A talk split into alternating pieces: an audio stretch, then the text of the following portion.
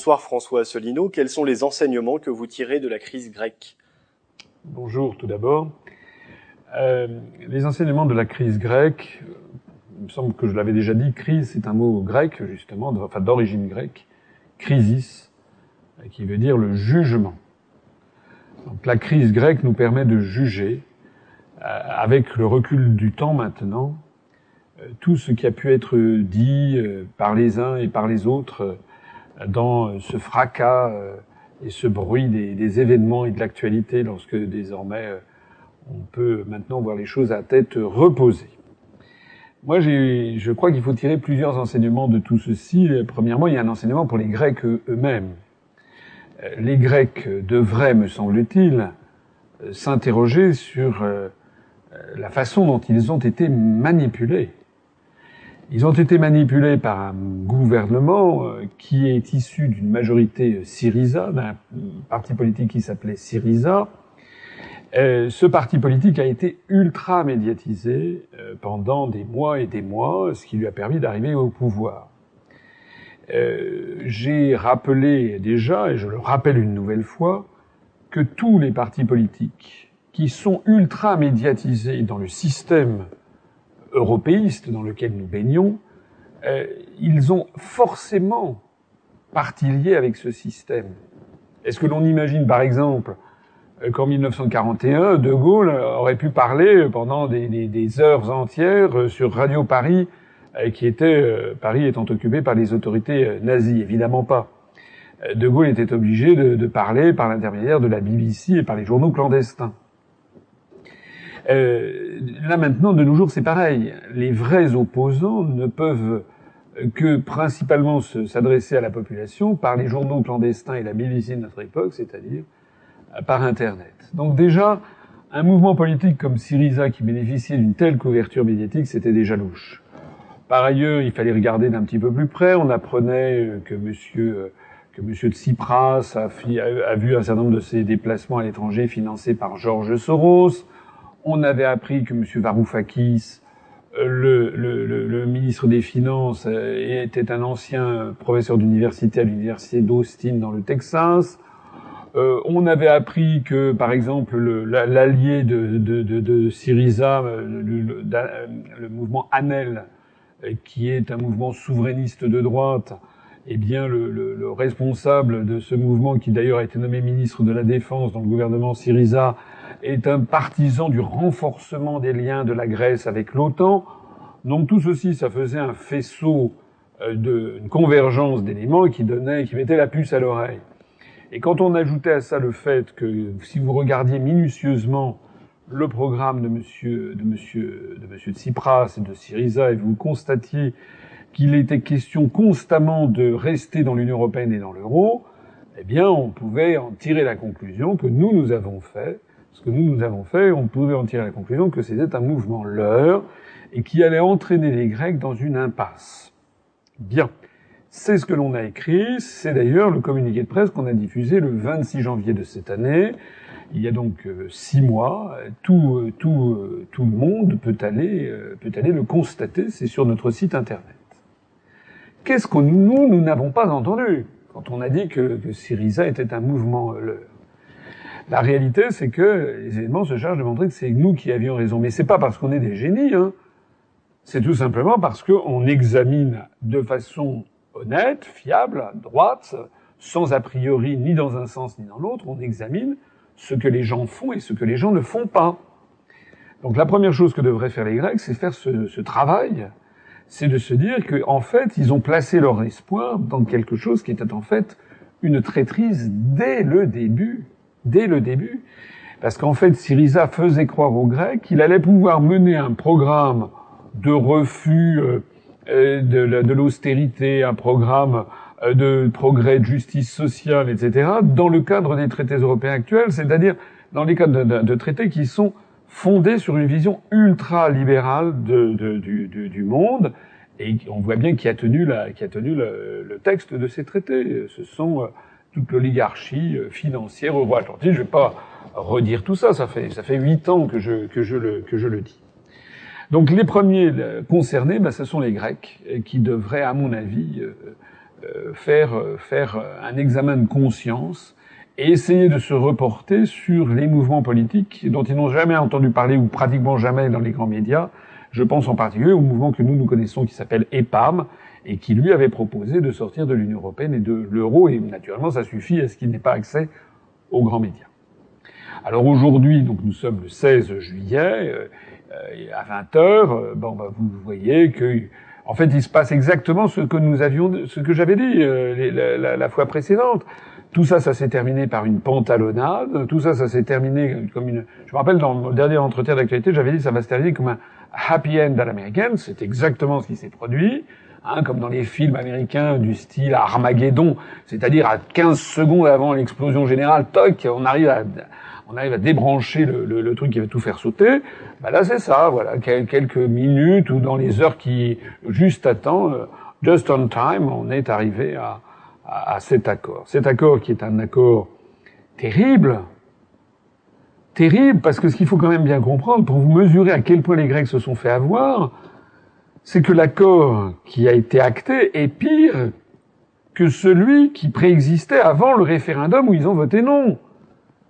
C'est-à-dire que si, euh, si Tsipras et, et Varoufakis avaient topé sur le premier accord avant de faire le référendum, c'était un accord qui n'était pas aussi violent que celui qui a été accepté. On découvre au passage que euh, M. Tsipras a inventé un nouveau genre politique absolument ahurissant. Il a fait faire un référendum, il a obtenu 61,1% des suffrages exprimés pour le non, euh, mais non à quoi Je l'avais expliqué l'autre fois. C'était non en fait euh, à, l'accord euh, qui avait été proposé, mais c'était oui en fait à l'euro.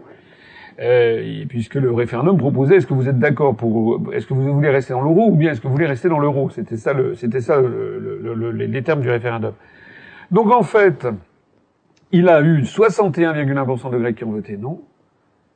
Et il leur a fait quand même donc ça, c'est, je crois, enfin, moi, je n'ai jamais vu ça. Euh, je crois que quand on dit la mort de la démocratie, oui, c'est vrai, mais c'est, c'est, dans la terre même de la démocratie. C'est, passez-moi l'expression, je n'aime pas être trop, trop grossier, mais c'est vraiment se foutre de la gueule du monde. Mais dans des proportions extra, extravagantes. 61,1% des Grecs votent non pour refuser euh, euh, euh, un accord. Le Premier ministre leur impose une semaine après un accord bien pire c'est quand même, faut quand même le faire. Hein, ça rappelle ce que les, quand les Français ont voté non euh, le 29 mai 2005 à la Constitution européenne. Bon, ben, monsieur, monsieur Sarkozy et consorts, ils ont quand même attendu jusque 2008. Donc, on a attendu, il y a eu presque trois ans, un délai de viduité, comme on dit, pour que euh, faire quand même que ce soit pas trop violent. Quoi. Le, viol de la démocratie a été un tout petit peu plus, un, tout petit peu moins impudent dans, dans, dans cette affaire. Alors ça, c'est le premier enseignement, c'est pour les Grecs. Moi, je ne sais pas ce qui va se passer. Là, je voyais, là, euh, bon, il y a eu des manifestations, mais pas, pas grand-chose finalement, euh, puisque les Grecs sont accablés par leurs grands médias sur le fait que de toute façon, il n'y a pas d'autre solution.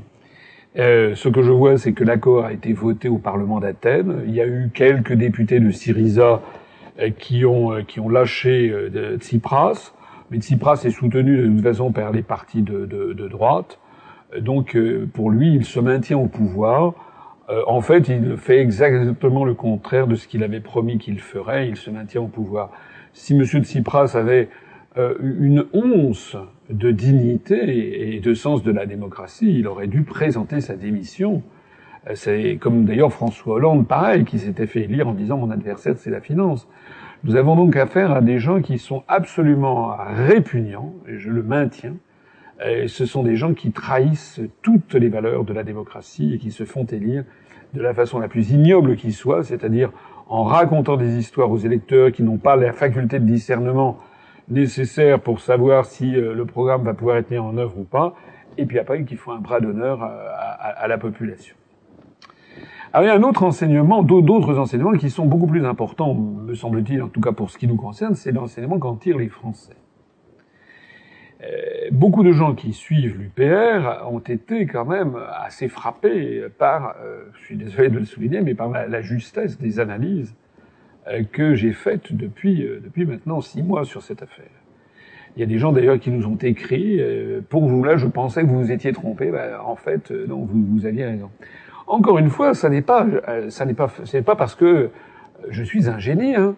C'est tout simplement parce que j'examine de façon rationnelle les éléments.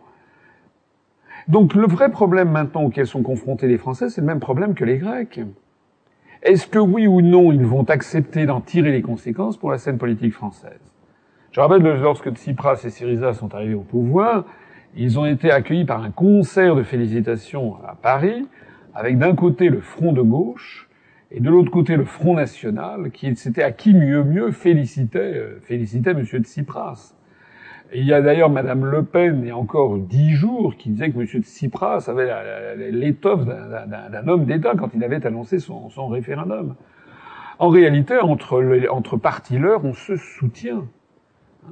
La, même, les mêmes conseils que je viens de formuler aux Grecs, il faut absolument que les Français se les appliquent. Il faut qu'ils examinent ce que disent euh, des partis comme le Front de gauche, ce que dit le Front national, et qu'ils examinent si ce qu'ils disent correspond bien à ce qui peut être mis en œuvre par les traités.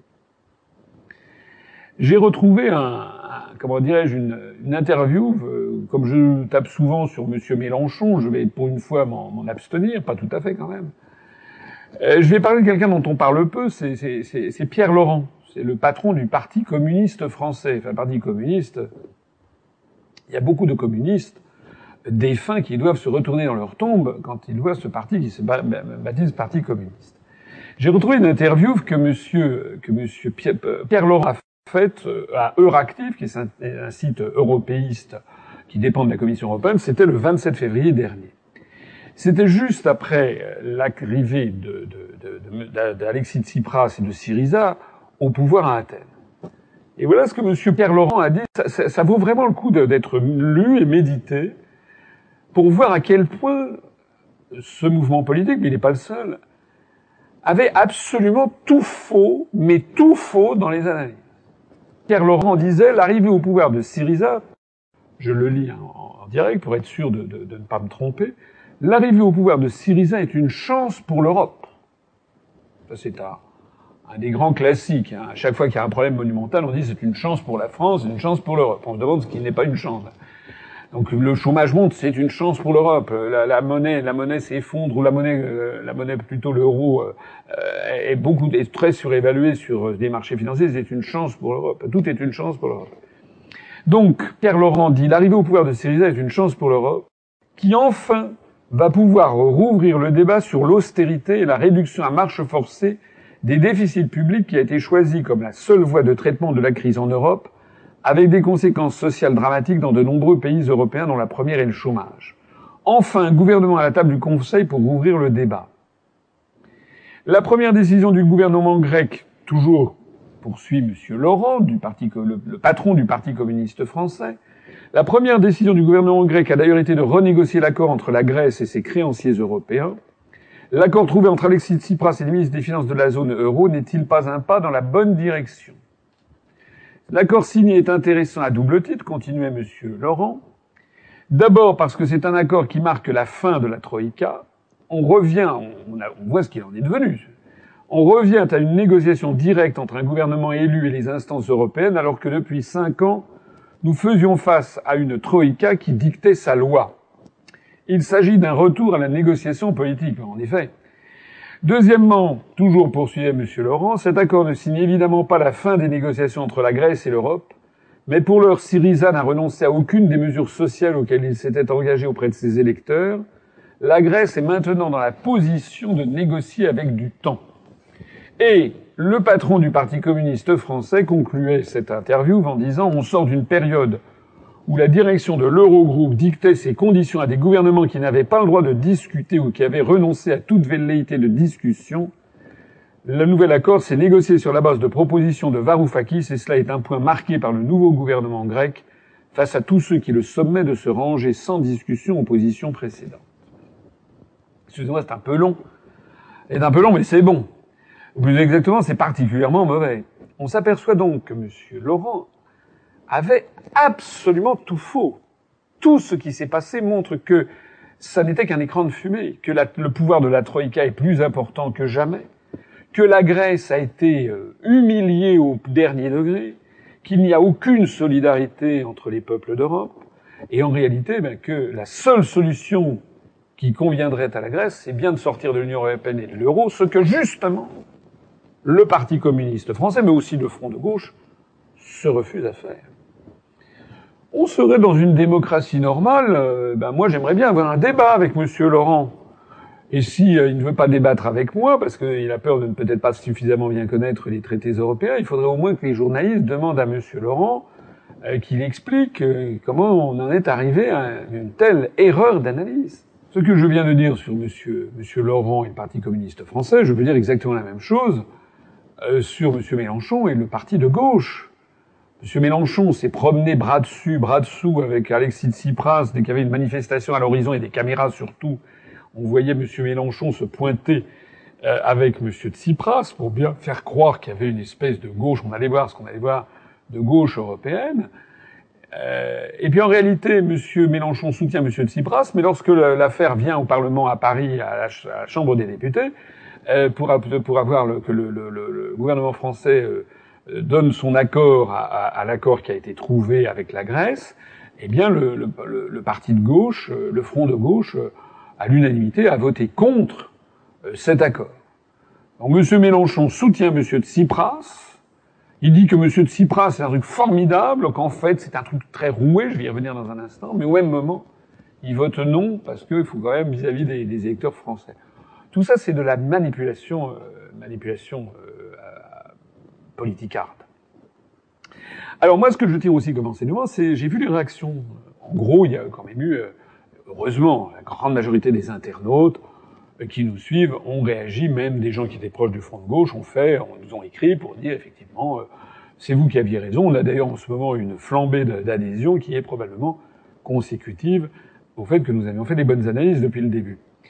Mais moi, j'ai été fasciné aussi par d'autres courriers de gens qui, euh, à l'évidence, ne veulent pas voir, ils ne veulent pas voir ce qui se passe. C'est terrible. C'est vraiment terrible. Il y a des gens, alors même que maintenant, ça y est, l'affaire est enterrée, l'accord a été passé en Grèce, et c'est un accord terrifiant. Je rappelle que cet accord prévoit notamment une augmentation de 10 points de la TVA, c'est-à-dire sur notamment évidemment les classes populaires. Euh, alors même que cet accord limite à deux points au maximum l'augmentation des impôts sur les sociétés. Donc c'est un accord qui euh, vise à, à, prélever le maximum d'argent sur le peuple grec et le minimum sur les, les entreprises. Dans cet accord, il est prévu d'augmenter drastiquement l'âge du départ à la retraite, il est prévu euh, de, de, diminuer le nombre de fonctionnaires, il est prévu de procéder à une accélération des privatisations des entreprises publiques. Enfin, il est prévu en gros, c'est le contraire exact de ce pourquoi Syriza et Tsipras ont été élus. Donc face à un accord comme ça, euh, normalement, euh, il y a quand même un moment à partir duquel, euh, quand on voit son conjoint, quand on surprend son conjoint dans le lit, dans le lit conjugal avec avec le voisin ou la voisine du dessus, normalement, il y a un moment à partir duquel on est obligé de se rendre compte de, de la réalité. Eh ben non, il y a encore des gens en France qui nous ont écrit en disant mais non, est si très subtil, vous allez voir dans six mois, dans deux ans, dans cinq. Alors ça, ce genre de choses, de gens qui ne veulent pas voir, ça me rappelle furieusement ce qui s'était passé euh, sous l'occupation. Puisque les partisans de Pétain, c'est d'ailleurs ce qu'avait fait Pétain à, la Libération lors de son procès en 1945, il avait expliqué qu'il était en fait le résistant de l'intérieur. Et qu'en fait, on allait voir ce qu'on allait voir, qu'il gagnait du temps. Il y a d'ailleurs encore des gens en France qui sont absolument convaincus que finalement euh, Pétain a joué au plus fin, qu'il gagnait du temps, tout ça, c'était formidable. Bon, euh, voilà, l'histoire a tranché pour Pétain, l'histoire tranchera pour euh, pour Tsipras. il y a un autre, un autre type de, de, réaction sur lequel je voudrais insister, c'est que l'Union populaire républicaine, nous avons dépassé les 8100 adhérents. Euh, en ce moment, ça grimpe très très vite.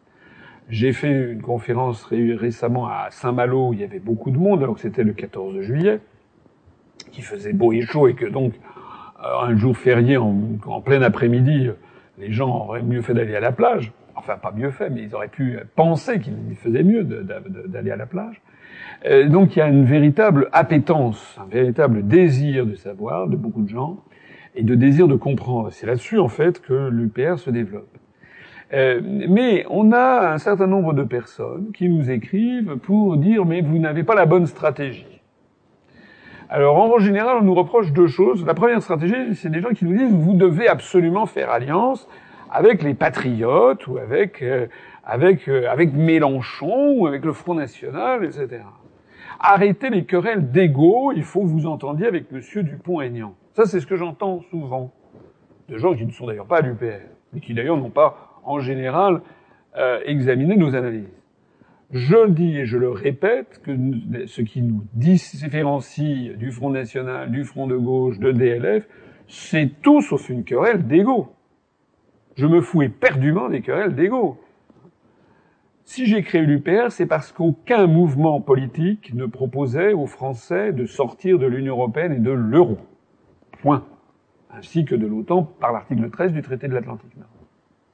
Et nous en sommes toujours là.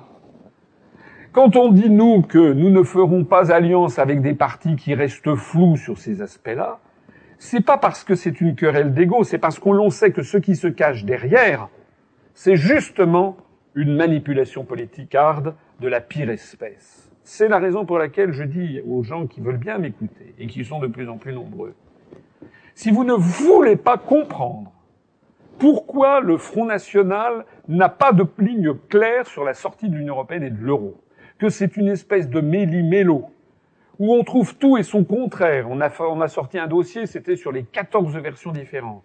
La seule chose que l'on ne trouve pas au Front National, c'est nous allons une bonne fois pour tous sortir la France de l'Union européenne et de l'euro par article 50 du traité de l'Union européenne. Si les gens qui m'écoutent ne comprennent pas que ce flou que l'on retrouve chez DLF, Monsieur Dupont-Aignan a lancé ces jours-ci une campagne euh, d'affichage sur les murs des, villes de France où il s'attaque, il enfin, il s'adresse aux, usagers des transports en commun qui sont maltraités parce qu'ils font la queue dans le RER, ou bien aux automobilistes parce qu'il faut, parce qu'il y a des radars routiers. C'est se foutre du monde. C'est ça les vrais problèmes de la France? C'est vraiment qu'il y a, de la, dans les RER et c'est le, le problème des radars routiers?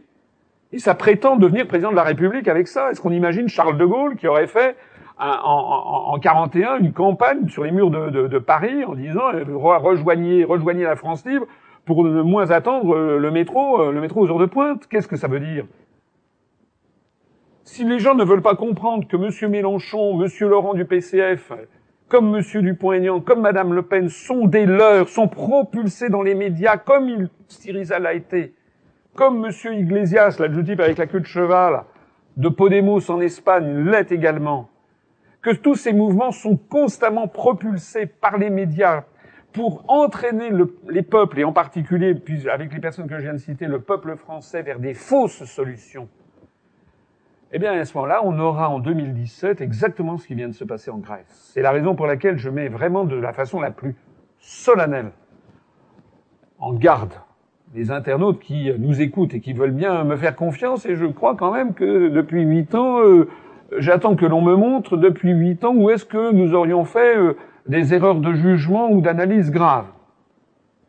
Je suis désolé, mais ça compte, hein, le, le déroulé des analyses. Ceux qui m'écoutent doivent comprendre que s'ils continuent à faire confiance à Madame Le Pen, à Monsieur Dupont-Aignan, à Monsieur Pierre Laurent, à Monsieur Mélenchon, à Monsieur Montebourg, à Monsieur Hollande, Monsieur Valls, Monsieur Sarkozy, Monsieur Juppé, etc., ils se feront syriser en 2017. Ça veut dire qu'ils auront mis tous leurs espoirs, ils auront cru que ça allait, ça, ça, on va, on va voir ce qu'on va voir, et à supposer même que si les personnes pour lesquelles ils ont voté arrivent au pouvoir, ils pourront constater au bout de deux mois, trois mois, six mois, qu'en fait, ils se sont fait syriser et que Madame Le Pen, Monsieur Dupont-Aignan, Monsieur Mélenchon, Monsieur Montebourg, c'est d'ailleurs ce qu'avait déjà fait Monsieur Montebourg et Monsieur Hollande euh, en 2012, en fait appliquent les traités européens dont ils n'ont pas voulu sortir. Maintenant donc la balle, elle est dans le camp des Français. Il faut arrêter euh, de rejeter toujours la, la, la faute sur autrui. Hein. Les Français maintenant, du moins ceux qui nous ont découverts et qui m'écoutent, ils ont maintenant tous les éléments en main. C'est à eux, en adultes maintenant, de décider de ce qu'ils vont faire. Est-ce qu'ils vont continuer à se laisser enfumer par des partis politiques parce que, tout simplement parce qu'ils en entendent parler à la télé? Est-ce qu'ils vont continuer à faire confiance à des mouvements politiques qui se sont trompés sur tout et qui disent n'importe quoi, on l'a vu tout à l'heure, l'analyse sur Syriza, ou bien est-ce qu'ils vont décider enfin de prendre les choses en main et de rallier le seul mouvement politique d'importance qui leur dit toujours la vérité et qui ne s'est pas trompé une seule fois dans ses analyses politiques depuis sa création en 2007. Nous sommes prêts à des accords et à des alliances. On va d'ailleurs probablement en faire un ou deux au moment des élections régionales.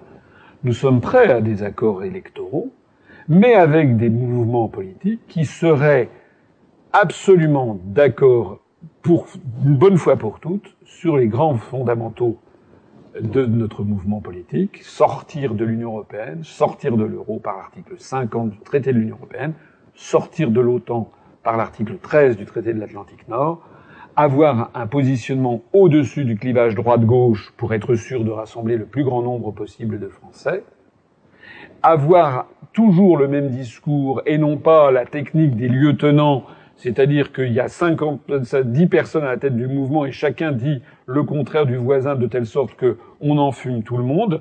Et quand c'est pas la technique du lieutenant, c'est la technique du, dirigeant caméléon, hein, c'est-à-dire le dirigeant qui dit tout et le contraire de tout à tout instant, donc on ne sait plus finalement ce qu'il dit. Nous, nous ne voulons pas ça. Donc nous, nous voulons une grande droiture, une grande fiabilité dans les propositions qui sont faites. C'est le cinquième point.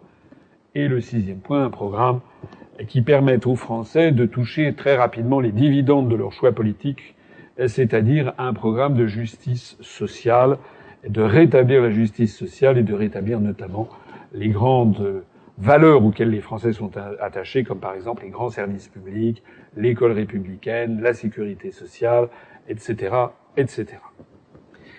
Je terminerai ce, ce point très politique, mais c'est quand même la situation de la Grèce nous y invite. Je terminerai également sur un autre type de critiques qui nous sont faites euh, par des gens qui disent mais vous n'arriverez à rien par la voie des urnes et d'ailleurs vous euh, tout ceci euh, vous n'avancez pas assez vite et puis ci et puis ça ce qu'il faut c'est descendre dans la rue bon. Eh bien que les gens le fassent qu'ils descendent dans la rue il m'est revenu qu'il y avait eu un truc le 14 juillet on a vu ce que ça a donné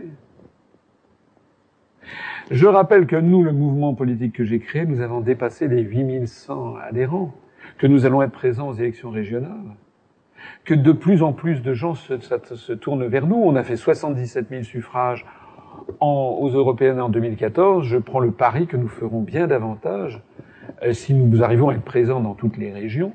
Nous ferons bien davantage en décembre de cette année. Les gens qui vous disent il faut descendre dans la rue, faire la révolution et tirer dans le tas sont des gens qui en fait entraînent les Français vers une autre forme d'impasse, vers quelque chose de folklorique, vers quelque chose de romantique, vers quelque chose qui en fait n'ébouche sur ce qu'on appelait euh, dans les années 50 du XXe siècle les monomes estudiantins du quartier latin. Voilà, ça se limite exactement à ça la seule voie raisonnable, la seule voie sérieuse, la seule voie qui commence d'ailleurs à faire vaciller le système sur ses fondations, c'est celle que nous avons empruntée. Alors effectivement, elle nécessite du temps, elle nécessite euh, de l'opiniâtreté, mais c'est justement ce dont nous ne sommes pas démunis, et c'est pour ça que ça marche. Que vous inspire l'accord sur le nucléaire en Iran? Alors, le, bah, l'accord sur le nucléaire en Iran, je ne suis pas sûr d'être euh, tout à fait au courant de tout ce qu'il y a dans l'accord. Il y a des informations qui ont été diffusées aujourd'hui, comme quoi euh, les, les, les, négociateurs, le, le, le, système 5 plus 1, là, euh, étaient arrivés à un accord avec, avec la République islamique d'Iran. On a donné des informations dans la presse comme je connais un petit peu la diplomatie, euh, un petit peu beaucoup quand même, j'ai été dans un cabinet ministériel auprès du ministre des Affaires étrangères, je sais que dans les accords internationaux, il peut y avoir, surtout dans ce type d'accord, il peut y avoir des parties qui sont rendues publiques et d'autres qui ne le sont pas. Alors, qu'est-ce qu'il faut en dire? Ben, D'après les rumeurs publiques, euh, cet accord serait, on, serait arrivé à un accord, ce dont je me réjouis. Première chose, déjà, je me réjouis. Tout ce qui va dans le sens de la paix est réjouissant. Euh, dans cet accord, semble-t-il, l'Iran accepte toute une série de choses, de diminuer drastiquement le nombre des centrifugeuses qui produisaient donc de l'uranium enrichi, euh, de diminuer également les quantités de, de, de matériaux, euh, de matériaux nucléaires euh, radioactifs enrichis, d'autoriser des, des, inspections de l'Agence internationale pour l'énergie atomique, de diminuer le nombre de sites concernés. Donc en fait, il semble, de ce que je lis, que l'Iran a quand même donné des gages très très importants qui qui vont dans le sens de, de, de l'apaisement, en échange de quoi euh, la partie, les parties, euh, les parties négociatrices, c'est-à-dire en gros les États-Unis avec les, avec ses alliés occidentaux, euh, ont euh, accepté le principe de lever progressivement les sanctions commerciales euh, qui pénalisaient, qui pénalisaient l'Iran. Alors moi, je me réjouis plutôt d'un accord qui va dans le sens de l'apaisement. Je voudrais quand même dire deux, trois choses qui me paraissent importantes. Euh, la première chose, c'est que euh, il semble qu'Israël ne soit pas très satisfait de, cette, de cet accord, en tout cas, euh, mais c'est peut-être une posture. Le Premier ministre israélien se déclare vent debout, etc. Bon. Moi, je sais que le président Obama semble dire que ça va pas être une vallée de roses au Congrès, où les, intérêts d'Israël sont très très bien défendus au Congrès des États-Unis. Euh, moi, je pense quand même que tout ceci va se terminer par euh, euh, un accord, d'Israël et, peut-être un surcroît encore d'armes vendues à, Israël par, par les États-Unis. Ce que je, regrette, c'est que cet accord vise l'Iran, mais s'arrête à l'Iran. Euh, il y a eu, euh, il y a eu, il y a il y a quelques années, euh, un, des projets qui avaient été mis sur la table, notamment par, je crois, la Ligue arabe, qui avaient été repris par des organisations non gouvernementales, qui disaient qu'il faudrait obtenir une zone totalement dénucléarisée dans l'ensemble du Moyen-Orient. or, il n'en est jamais question. Alors c'est quand même un petit peu fâcheux, c'est là où je trouve quand même que la focalisation sur l'Iran est un peu bizarre, c'est que dans cette région où se trouve l'Iran, euh, eh bien il y a des quantités de puissance nucléaire, à commencer par les États-Unis eux-mêmes, qui disposent dans des navires et notamment dans des sous-marins. D'abord, ils ont euh, dans le royaume du Bahreïn, il y a l'état-major de la cinquième flotte des États-Unis qui se situe là. Et puis tout le monde sait que croise euh, dans, dans le golfe arabo-persique euh, des, euh, des, des, des sous-marins de toute dernière génération des États-Unis avec des capacités, des capacités nucléaires. Je rappelle que l'État d'Israël, c'est un, un, secret de polichinelle, possède plusieurs dizaines, je crois on parle même de plusieurs centaines de têtes de missiles nucléaires. Euh, je rappelle qu'il n'y a pas très loin non plus de cette zone, vous avez quand même le Pakistan, dont c'est également un secret de polichinelle de souligner qu'il possède un début d'armement nucléaire. L'Inde, en tout cas, c'est certain. Et puis, si on regarde au nord, vous avez la Russie qui n'est finalement pas très très éloignée du théâtre des, euh, des opérations, sans parler même euh, des, de l'OTAN, de la Turquie et des pays de l'Est européen, où il y a euh, très probablement euh, des armes nucléaires tactiques qui ont été pré prépositionnées. Donc, euh, je trouve que cette focalisation sur le seul Iran mérite d'être interrogée et que si l'on veut être juste, hein, parce qu'il n'y a pas de paix sur long terme s'il n'y a pas une justice entre les nations. Si l'on veut être juste et donc viser la paix du monde, eh bien, il faudrait que des accords aussi vigilants soient passés avec l'ensemble des parties prenantes pour essayer d'aboutir à une dénucléarisation de l'ensemble euh, de la euh, région. Je voudrais conclure sur cette affaire iranienne en faisant remarquer aussi autre chose qui n'a plus rien à voir avec, la, avec la, les questions militaires, mais qui a tout à voir avec les questions médiatiques. Voici encore un an euh, l'Iran était l'abomination de la désolation. Si, on disait que euh, on allait en Iran ou que moi une fois je m'étais hasardé à dire, je crois dans une conférence que le président de la République devrait aller en Iran, de même que Charles de Gaulle s'était rendu en Union soviétique en 1966 et avait reconnu la République populaire de Chine en 1964 aux grandes dames des États-Unis. De Gaulle avait montré ainsi sa volonté d'avoir une politique euh, totalement indépendante de celle des États-Unis. J'avais donc défendu l'idée, il y a un an et demi, deux ans, que le président de la République devrait se rendre en Iran, avec pays avec lequel nous avons des, relations diplomatiques. Qu'est-ce que j'avais pas dit là? Il y avait des gens qui m'étaient tombés dessus en disant mais c'est pas possible, c'est le diable sur terre, etc. Euh, avec d'ailleurs on racontait que c'était un pays extrêmement antisémite. C'est sur la foi de cette diabolisation extrême qu'on a failli quand même faire passer de vie à trépas euh, le groupe français PSA. Je rappelle que sur la foi des, sanctions qu'il fallait absolument prendre, paraît-il, contre l'Iran, et les États-Unis étaient là à taper du poing sur la table, le gouvernement français a imposé que des entreprises françaises, et notamment PSA, rompent les contrats qu'ils avaient d'alimentation en pièces détachées de Iran Kodrou, qui est le partenaire de Peugeot en, Iran. Vous vous rappelez que ça a creusé, ça a causé, ça a causé un des problèmes financiers extrêmement préoccupants à PSA, qui a d'ailleurs failli, euh, failli être placé en règlement judiciaire. Il a fallu qu'ils fassent une ouverture de leur capital significative, c'est d'ailleurs le, le, le, chinois euh, Dongfeng qui est intervenu au capital euh, de, de, de, PSA pour, pour maintenir la société en in. Enfin, sauf erreur de ma part, maintenant, je crois que la, partie euh, du capital vendu aux Chinois est de l'ordre de 25%, ce dont, ce qui par ailleurs peut être un choix, euh, comment dirais-je, de répartition du capital avec une vision euh, de collaboration industrielle sur long terme, c'est une autre histoire. Mais enfin, toute cette histoire nous avait, avait failli tuer l'un des fleurons de l'industrie française. Nous avions souligné, nous, à l'UPR d'ailleurs, je me rappelle le communiqué de presse qui doit dater de mémoire peut-être il y a un an, un an et demi, euh, qu'au même moment, on apprenait que l'Iran euh, recevait quand même des éléments de pièces détachées de, Boeing, qui faisaient des affaires, euh, que les affaires entre Israël et l'Iran se, se, portaient au beau fixe, il y avait plein d'entreprises israéliennes qui contournaient l'embargo, donc en définitive, là comme ailleurs, ben, les dindons de la farce, c'était les pays de l'Union européenne, et qui appliquait bêtement une, les, les, les, mesures exigées par, par l'oncle Sam euh, euh, sur cette affaire, euh, sur cette affaire iranienne. Voilà maintenant qu'en l'espace, par un coup de baguette magique, toujours venu de Washington bien entendu, celui qui était l'abomination de la désolation, l'espèce de Frankenstein international, et qui était l'Iran, ben d'un seul coup, c'est tout juste si on s'embrasse pas sur la bouche, avec les dirigeants de Téhéran, voilà, c'est un pays formidable, paraît-il que tout le monde est allé faire la fête, tout le monde se félicite, se congratule. Voilà. Il faut quand même arrêter de prendre les gens pour des imbéciles. Hein. Voilà. Comme, euh, euh, comme dit le, poète, hein, ça ne méritait ni cet excès d'honneur, ni cette indignité.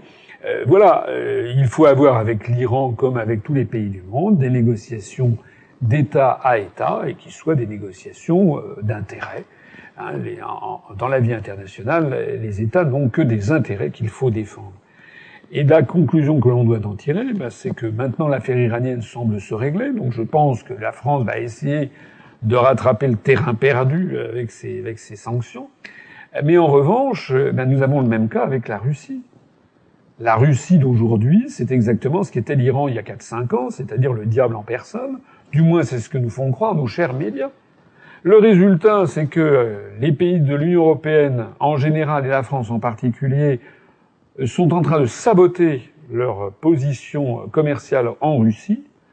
Et comme l'a fait remarquer récemment le président russe Vladimir Poutine, il a fait remarquer, non, non sans une ironie cinglante, que euh, au même moment que les pays d'Europe et la France en particulier perdent constamment des parts de marché en Russie du fait de l'application des sanctions imposées par Washington, ben, le grand gagnant de l'opération, c'est Washington, puisque la part du marché russe occupé par les productions américaines ne cesse de, de grimper.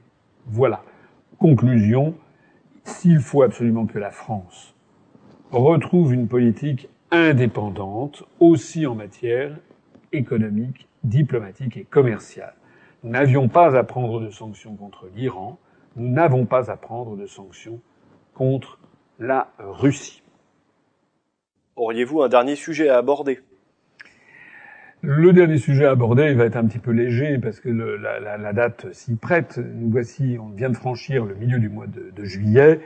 Eh bien, je vais vous, je vais vous faire un aveu, c'est que nous sommes en plein été. Il fait d'ailleurs très chaud. Donc, euh, nous entrons dans les vacances d'été. Les vacances d'été, ça doit être pour chacun le moment de souffler un petit peu, de se ressourcer. L'UPR ne va pas échapper à la règle. Euh, cet entretien d'actualité sera le, dernier de cet été. Euh, le prochain, nous le diffuserons au début du mois de septembre. Donc pendant un mois et demi, il n'y aura pas de, de, cet entretien. On pourra, on s'arrangera sur la page Facebook euh, pour ressortir les liens des, des entretiens d'actualité anciens que nous avons fait depuis maintenant plusieurs plusieurs mois. Euh, c'est peut-être l'intérêt, c'est d'ailleurs l'intérêt des, des, vacances, c'est que si souvent les événements sont un peu se précipitent un peu moins, si il y a moins de personnes qui sont à Paris. Moi-même, je compte prendre quelques congés. Et ça peut être l'occasion d'aller euh, regarder, d'aller fouiner euh, sur les analyses, non seulement celles de l'UPR, mais celles des autres partis politiques. Voilà. Donc, moi, je vous conseille, on vous donnera des conseils, notamment sur la page Facebook, si ça vous intéresse. On vous remettra des liens de ce que j'ai pu dire personnellement, ou ce qu'a pu dire ce qu'on peut dire d'autres responsables de, de, de l'UPR, comme Vincent Brousseau, Charles-Henri Gallois, eh bien, ce qu'on a pu dire il y a trois mois, il y a six mois, il y a un an, il y a deux ans, il y a trois ans, il y a cinq ans. Parce que c'est à ça que l'on mesure aussi la fiabilité d'un mouvement politique. Est-ce que ces analyses tiennent la route? Est-ce que ces propositions tiennent la route? Donc il n'y aura pas d'entretien d'actualité, mais il y aura quand même euh, de temps en temps des, des, rappels sur ce que nous avons publié, et puis Évidemment, euh, s'il y a des événements euh, tout à fait euh, importants, voire dramatiques, évidemment que nous serons là et bien là. Donc, ça n'est pas l'UPR ne ferme pas pendant les vacances. Disons que elle garde un œil et elle va tourner avec un régime un petit peu inférieur. Mais nous sommes, quand nous sommes en vacances, nous ne faisons pas rien. Et pendant les vacances, euh, moi, ce que je vais faire personnellement, mais ce que beaucoup d'entre nous, et notamment de nos adhérents les plus militants, vont faire, c'est que vous pouvez profiter euh, d'une belle soirée d'été avec des amis, euh, de la famille que vous allez revoir. Vous pouvez en profiter eh pour parler, parler encore et toujours de la situation de la France et parler de l'UPR. Parce que l'expérience montre, si actuellement nous avons une croissance très forte du nombre de nos adhérents, c'est que le bouche à oreille fonctionne. Il y a deux, les deux, les deux grands vecteurs de diffusion de, l'UPR, ce sont les bouches à oreille et Internet. C'est la raison pour laquelle je vais vous souhaiter à toutes et à tous de bonnes vacances, mais il faut que ces vacances, elles soient utiles dans la mesure du possible pour notre mouvement et pour la France. Donc à chaque fois que vous le pourrez, sur une plage, à la campagne, à la montagne, avec des amis, etc., lors d'un déjeuner, d'un dîner, évidemment, euh, ne soyez pas rasoir, passez pas votre temps à ça, mais n'oubliez jamais que c'est au moment où les gens sont en vacances qu'ils sont souvent le plus enclins à réfléchir à ce à quoi ils ne pensent pas pendant tout le reste de l'année. Nous allons d'ailleurs envoyer très prochainement à toutes nos délégations de nouveaux contingents de, de tracts, et tout particulièrement le tract article 50. Ceux pour les élections régionales vont arriver un petit peu après, ils sont actuellement en cours de confection. Donc, pour les délégués départementaux, les délégués régionaux, ils auront de nouveau des, des, programmes et puis des, tracts article 50 qui puissent être diffusés euh, pendant, euh, pendant les, les congés. J'en profite également pour dire que nous allons euh, avancer sur la préparation des élections régionales. Euh, je fais un nouvel appel, encore une fois, euh, aux gens qui veulent bien m'écouter. Nos listes sont bouclées dans plusieurs régions. Il y a quelques régions où ça n'est pas encore le cas et où nous manquons encore de candidates. Alors on a encore le temps puisque les listes devront être déposées euh, la première semaine de novembre. Mais on voudrait quand même que ça se clôture le plus vite possible. On espère pouvoir avoir les listes clôturées à la fin du mois de juillet. Il nous reste encore 15 jours si nécessaire. Eh bien, dans les régions où ça traîne un petit peu, on, ira jusqu'au mois d'août, au mois de septembre.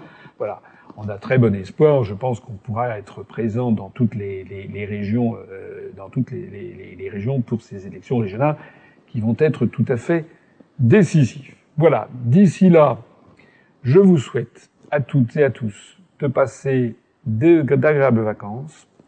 Je me permets de formuler des vœux de bonheur et de santé, parce qu'il n'y a pas forcément euh, uniquement euh, au mois de janvier qu'il faut les formuler. Euh, les moments des vacances d'été, c'est un moment familial, c'est un moment en général où les gens soufflent, se retrouvent et pensent à des choses du long terme, du moyen du long terme. Certains y envisagent de faire des, travaux dans, leur maison de campagne ou de, restaurer un, vieil, un vieux meuble venu de, des grands-parents euh, ou de défricher un terrain. Donc, tout le monde a son petit projet pour, euh, pour les vacances.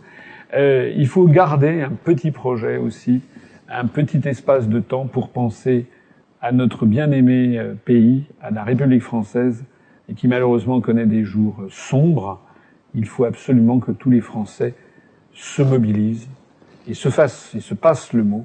Il y a désormais un mouvement politique qui est en train et qui est en train d'acquérir les moyens de les sortir de l'impasse. Bonnes vacances à toutes et à tous.